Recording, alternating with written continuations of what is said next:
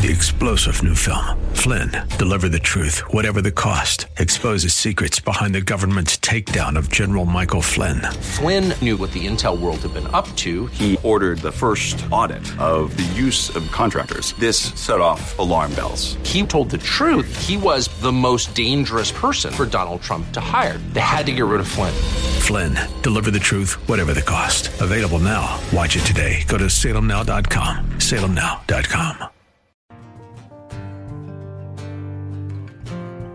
Hello, and welcome to In the Word, a ministry of Calvary Chapel of Orlando. We hope that God speaks to you today as we continue our study, verse by verse, chapter by chapter, with Senior Pastor Will Ramirez in the book of Joshua. Praise to the God who reigns above.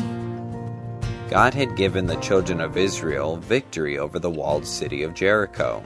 After their initial defeat against the city of Ai, Israel repented of their sin, and God gave them victory when they returned to fight them. Word of the Israelites' victories scared the kings in the land of Canaan. They tried to band together, but the Gibeonites chose to become servants to the Israelites instead of fighting against God Almighty. We join Pastor Will in Joshua chapter 10, verse 1. Remember, the whole theme of the book of Joshua is victory in Jesus. It's a guide to how we can walk in the victory Christ purchased for us on the cross, how we can triumph over sin, how we can walk in obedience to God, experience the joy of the Lord, the peace of the Lord, the love of God. We can love others who are hard to love. All the things that are the fruit of the Spirit, we can have those things. They're ours in Christ, but we have to choose to walk in the Spirit, not fulfill desires of our flesh. Joshua's a roadmap to that, about how to do that, what to avoid, to stay away from failure and what to do to walk in the Spirit. And so tonight we're going to look at a new principle as we look at chapter 10. Now, at this point in Joshua, the first nine chapters, we've seen that by conquering Jericho, Bethel, and Ai, and now entering into a treaty with the Gibeonites, Israel controls the entire central plateau of the Promised Land. And this drives a wedge between the northern Canaanites and the southern Canaanites, which could be conquered separately now. Rather than wait for Israel to make a move from strength, though, the southern confederation, if you remember in Joshua 9, the kings of the south, they became confederate together and they wanted the Gibeonites to join them. The Gibeonites refused to join. Well, they decide we're going to attack Gibeon then. Israel will be outnumbered and they will be in the position of defending the Gibeonites rather than launching their own planned attack. So this is going to be kind of a unique situation for them. But the reality is, none of that matters because God is fighting for them. And that's the lesson that we need to learn that God is fighting for us. We need to trust that if we're going to walk in victory. So, chapter 10, verse 1. It says, Now it came to pass when Adonai Zedek, king of Jerusalem, heard how Joshua had taken Ai and how he'd utterly destroyed it, as he had done to Jericho and her king, so he had done to Ai and her king, and how the inhabitants of Gibeon had made peace with Israel and were among them, that they feared greatly because Gibeon was a great city, it was one of the royal cities, and because it was greater than Ai, and all the men thereof were mighty. Wherefore Adonai Zedek, king of Jerusalem, sent unto Hoham, king of Hebron, and unto Piram, king of Jarmuth, and unto Japhia, king of Lachish, and unto Debir, the king of Eglon, saying, Come up unto me, and help me, that we may smite Gibeon. For it has made peace with Joshua and with the children of Israel. Therefore the five kings of the Amorites, the king of Jerusalem, the king of Hebron, the king of Jarmuth, the king of Lachish, king of Eglon, gathered themselves together and went up, they and all their hosts, and encamped before Gibeon, and made war against it. And the men of Gibeon sent unto Joshua unto the camp in Gilgal, saying, Slack not your hand from your servants, come up to us quickly, and save us, and help us, for all the kings of the Amorites that dwell in the mountains are gathered together against us. So we're introduced to this guy in verse 1 called Adonai Zedek. You may recognize one of those words, Adonai. That's one of the names that's used for God, referring to him being the Lord, the Master. In the Bible, you'll see two different kinds of Lord in the Old Testament. If you see one that's in all caps, capital L, capital O, capital R, capital D, that's the word Jehovah or Yahweh, the name of God. If it just has a capital L, but everything else is lowercase, that's Adonai. Refers to him as uh, the master, the one in charge. So that's a pretty ambitious name that this guy is taking when he calls himself Adonai Zedek. Adonai Zedek, Zedek means righteousness, uh, so he's calling himself the Lord of righteousness. Now that's a bit of an upgrade from King of righteousness in Genesis 14, Melchizedek. You remember when Abraham defeated the, the five kings and rescued his nephew Lot in Genesis 14? And Melchizedek came and brought wine and bread to share with Abraham, and Abraham paid him a tithe and made offerings to God. And there's this huge, interesting scene that goes on there, and I don't have time to get into that tonight. But that was the normal title of the king of Jerusalem back then Melchizedek, king of righteousness. At some point, the name changed to I'm not just the king of righteousness, I'm the Lord of righteousness, I'm the God of righteousness. Now, that's not uncommon back then for people to think their kings were gods, but that's who this guy is. Now, Jerusalem was the capital city of the Jebusites. It was about seven miles southeast of Gibeon, which means tactically they would be Israel's next target. I mean, if you're looking at targets in the area, Jerusalem is Israel's next target. And now Israel has allies. This guy's thinking, if we didn't need to do something before, we surely need to do it now. Because it says there in verse 1 Now it came to pass when Adonizedek, king of Jerusalem, had heard how Joshua had conquered Ai,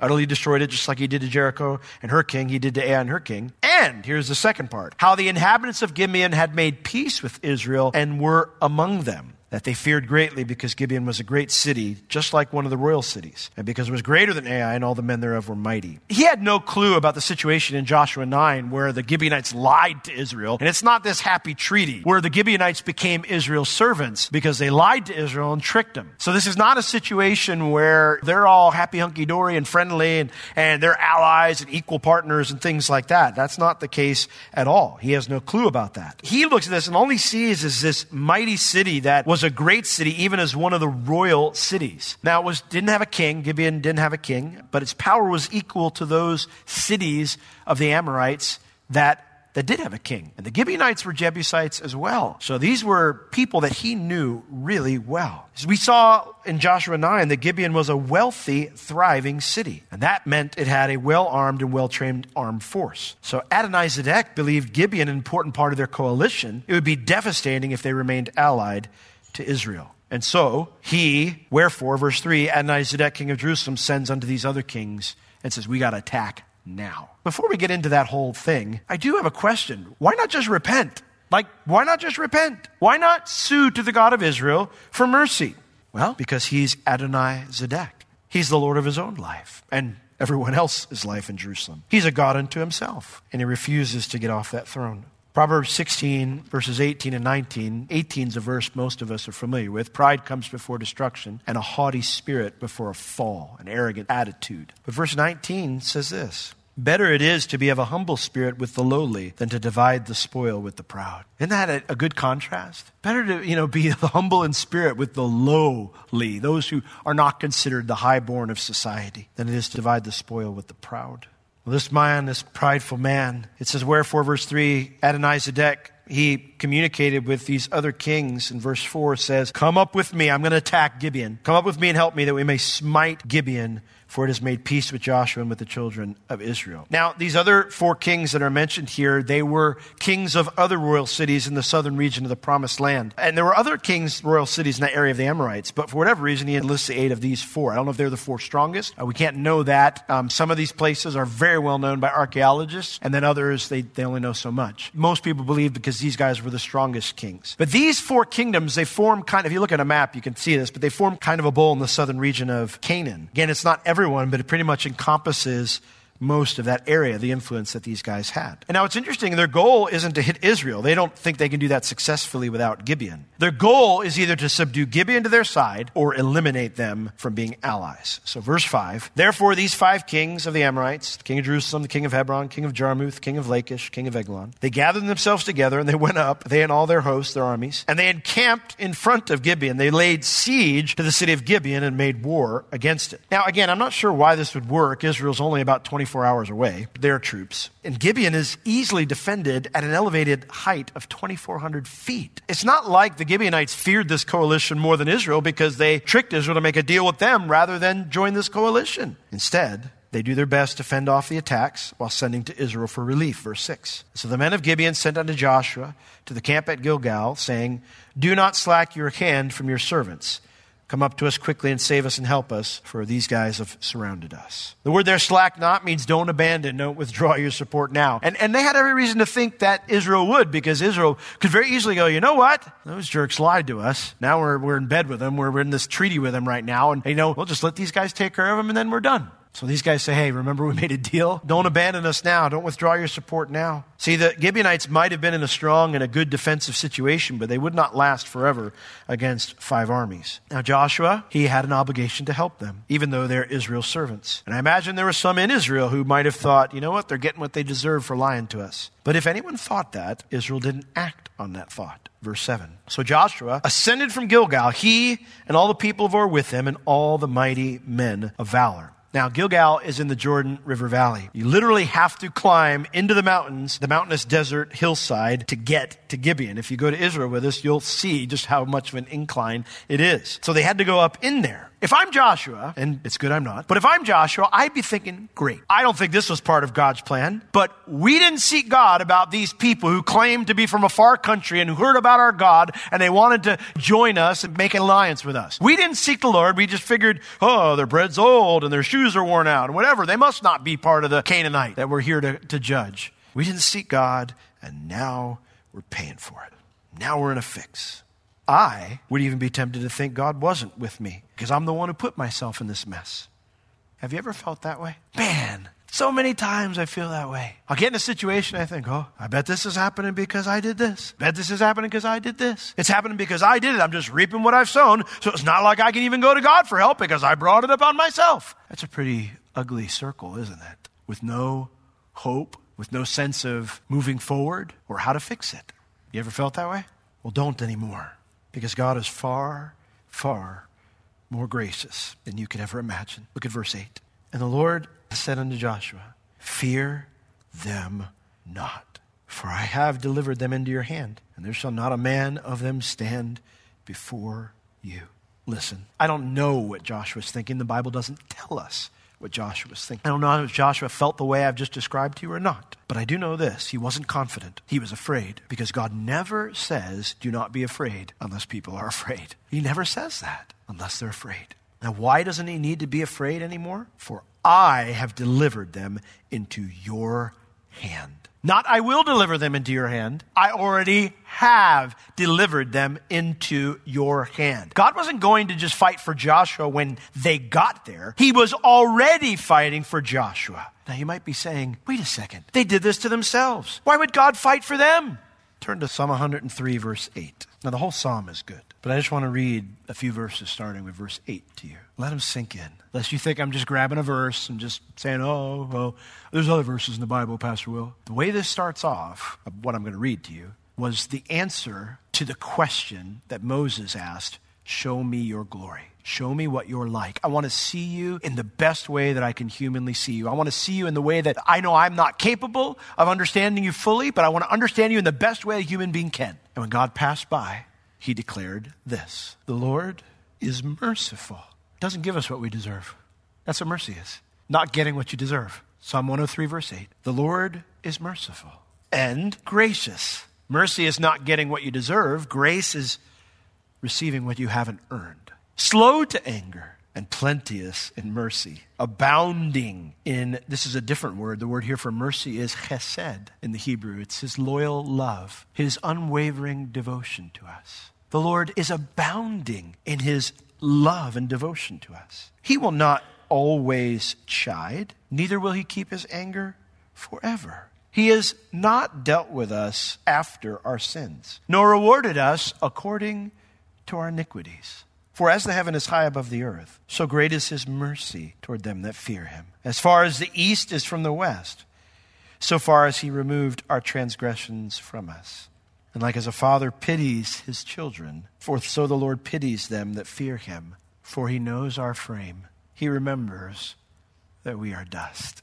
Did you hear that? He is merciful, gracious, slow to anger, abounding in love. And even when he's upset because of our behavior and our, our wickedness, our selfishness, he's not going to stay that way forever. He doesn't deal with us according to our sins. He pities us like a father does his child because he knows that we're just dust. Isn't that good news? That's awesome news. That's why you don't ever have to feel that way. Why would God fight for them? It's really simple. He loves them, He's merciful. Yeah, they messed up, but He's gracious. He gives us what we haven't earned. I might be saying, wasn't that just permission to sin all we want? If God will just clean up my mess every time I blow it, then why try to not blow it? That's pretty stressful, isn't it? Seems less stressful. Well, Romans 2, verse 4 tells us that that's a foolish idea, where it says, Don't you realize that it's His kindness that leads us to repentance? Romans 2, 4 says, Or do you despise the riches of His goodness, patience, and long suffering? Not realizing that it's the goodness of God that leads you to repentance. God's not judging you, not disciplining you, because He's trying to draw you to change by His goodness. Romans 6 says, What shall we say then? Shall we continue in sin that grace may abound? Don't ever think that. God forbid. How shall we that are dead to sin live any longer in it? For don't you realize that so many of us, as we're baptized into Jesus Christ, we're baptized into his death? Therefore, we are buried with him by baptism into death, that like as Christ was raised up from the dead by the glory of the Father, even so we should also walk in newness of life. Baptism symbolizes this idea that I don't want to live for myself anymore. That old life is dead, buried beneath the water. I'm a new person now. I want to live to please God. So, no, it's not easier or less stressful. The Bible says the way of a sinner is hard. and if you've ever backslidden or you've ever gone your own way, you know that's true. Forgiven people are not perfect, but they humble themselves when they blow it. And Israel, when they blew it with Gibeon, they recognized their mistake of not seeking God. And despite the people's anger at being tricked, they did the right thing moving forward. Now, if you persist in unrepentance, continue to just disobey God, well, God will eventually have to discipline you. It's better to humble yourself and get back on the right path because that's what it says here. For as high as the heaven is above the earth, so great is his mercy toward them that fear him. The Bible says the fear of the Lord is to hate evil. When you love what God loves and you hate what God hates, you align yourself with Him. He knows you're going to blow it. He knows your frame. He knows you're simply dust, and He's merciful. He's compassionate. He loves you. He's fighting for you as long as you stay humble. Now, can you imagine how cool it was for Joshua to hear that? He's fearful. He's thinking, oh, this is not the plan. And God's going, don't you worry about that. I've already delivered them into your hand. I'm fighting for you. There shall not a man of them stand before you. Joshua, he was so encouraged that he marched all night to get to the enemy. Verse 9 Joshua therefore came upon them suddenly and went up from Gilgal all night. And the Lord discomfited them before Israel. That's a, you need to have a good old King James Bible just to have the word discomfited. Sometimes if I get a little upset, my kids get discomfited. You know what the word means? It means to cause a panic or a riot or a rout. Everybody's running in different directions. I'm just joking about the kids. Maybe. Joshua came upon them suddenly, means unexpectedly. Uh, Gilgal is an eight to 10 hour trip if they didn't stop for rest, which means the army would have been tired. But it doesn't matter when God's fighting for you. They get there, and all the other five kings are like, ah! They panic and they just run. The Lord discomfited them before Israel and slew them with a great slaughter at Gibeon and chased them along the way that goes up to Beth Horon and smote them to Azekah and unto Makkedah. If you had a map, you'd be able to see that Gibeon right here, Jerusalem down here, Israel's in Gilgal over here. They come up the mountains, and all the kings are camped right here in front of Gibeon, laying siege. They're all from down here. Israel comes and attacks here, the kings are here. Where would be the natural place to flee? South, back to your cities, right? Well, Beth Horon, if Gibeon's right here and their cities are all here, Beth Horon's up there. They're so discomfited they run in the wrong direction. These guys signed up to fight Gibeon, not God. And they were so panicked that they fled to the northwest away from their cities instead of south. Makkedah is south. Eventually they realize, hey, we are nowhere near home. And they do make the turn south when they reach the descent from that central plateau region. And they head, actually, Makkedah is, is just past the valley of Elah, where David would later kill Goliath. You got to imagine, again, if you're Israel, you've marched all night that was the best map you've ever seen, by the way. Israel had been exhausted by this time and likely not able to keep pace. But again, that didn't matter because God is fighting for them. Look at verse 11. And it came to pass as they fled before Israel. Now we're going back a little bit. It gives us a summary in verse 10, but now we're going to go back to when they first flee from Gibeon. It came to pass as they fled from before Israel and were in the going down to Beth Horon. Now, Beth Horon is a hill pass that empties along the north south road that, that runs along the coastline of the, near the Mediterranean Sea. It is a horrible bottleneck for what's about to happen, this mountain pass. And what's about to happen? As they're coming down this mountain pass, it says that the Lord cast down great stones from heaven upon them unto Azekah, all the way down to Azekah in the valley, and they died. And there were more which died from the hailstones than they whom the children of Israel slew with the sword. Could you imagine the terror of being caught in this narrow mountain pass and rocks are raining down from heaven on you? Now, it's not just any old rocks. You know, when we had last Sunday night, we had that horrible storm. We were all kind of stuck here. A couple people came to me and said, Pastor Will, Pastor Will, there's hail hitting the, the windows and everything. And of course, you know, the concern is going to break the window or something like that. And we have experienced some hail here in Florida from time to time. I remember when I was, I don't know, maybe 15, 16 years old, we had a really bad hailstorm that damaged a bunch of cars. Even then, though, I don't remember the hail being massively big. But we have seen these hailstones that God judges people with before. God used this against Egypt. In Job chapter 28, verses 22 and 23, he talks about this special brand of hail that God uses uh, in certain occasions. Job 38. Hast thou entered, God asked Job, have you entered into the treasures of the snow? Or have you seen the treasures of the hail, which I have reserved against the time of trouble, against the day of battle and war? God's got his own secret brew, and you don't want to experience it. It talks about how God has reserved these hail in the, in the heavens for judgment. These are unique. It's not a regular hailstorm. I don't know where he keeps it. God's God. He can just make it, so it's not an issue. But they are special hailstones that he reserves for times of judgment. Exodus chapter 9 described them as giant rocks that would shatter and then spit fire when they hit the ground. And they'd be accompanied by thunder. Terrifying. Now, under the Jewish law in the Old Testament, what was the penalty for idolatry? Stoning. Stoning. That's what God did to Egypt. Wrecked their idols, the Bible says. They refused to give up their idolatry. They trusted in their own gods to deliver them from Him. They're not even real gods. And here again, these Canaanites who refuse to repent. God uses hail to judge idolaters. The Bible says He'll use it again in the future against the Antichrist and those who will worship Him.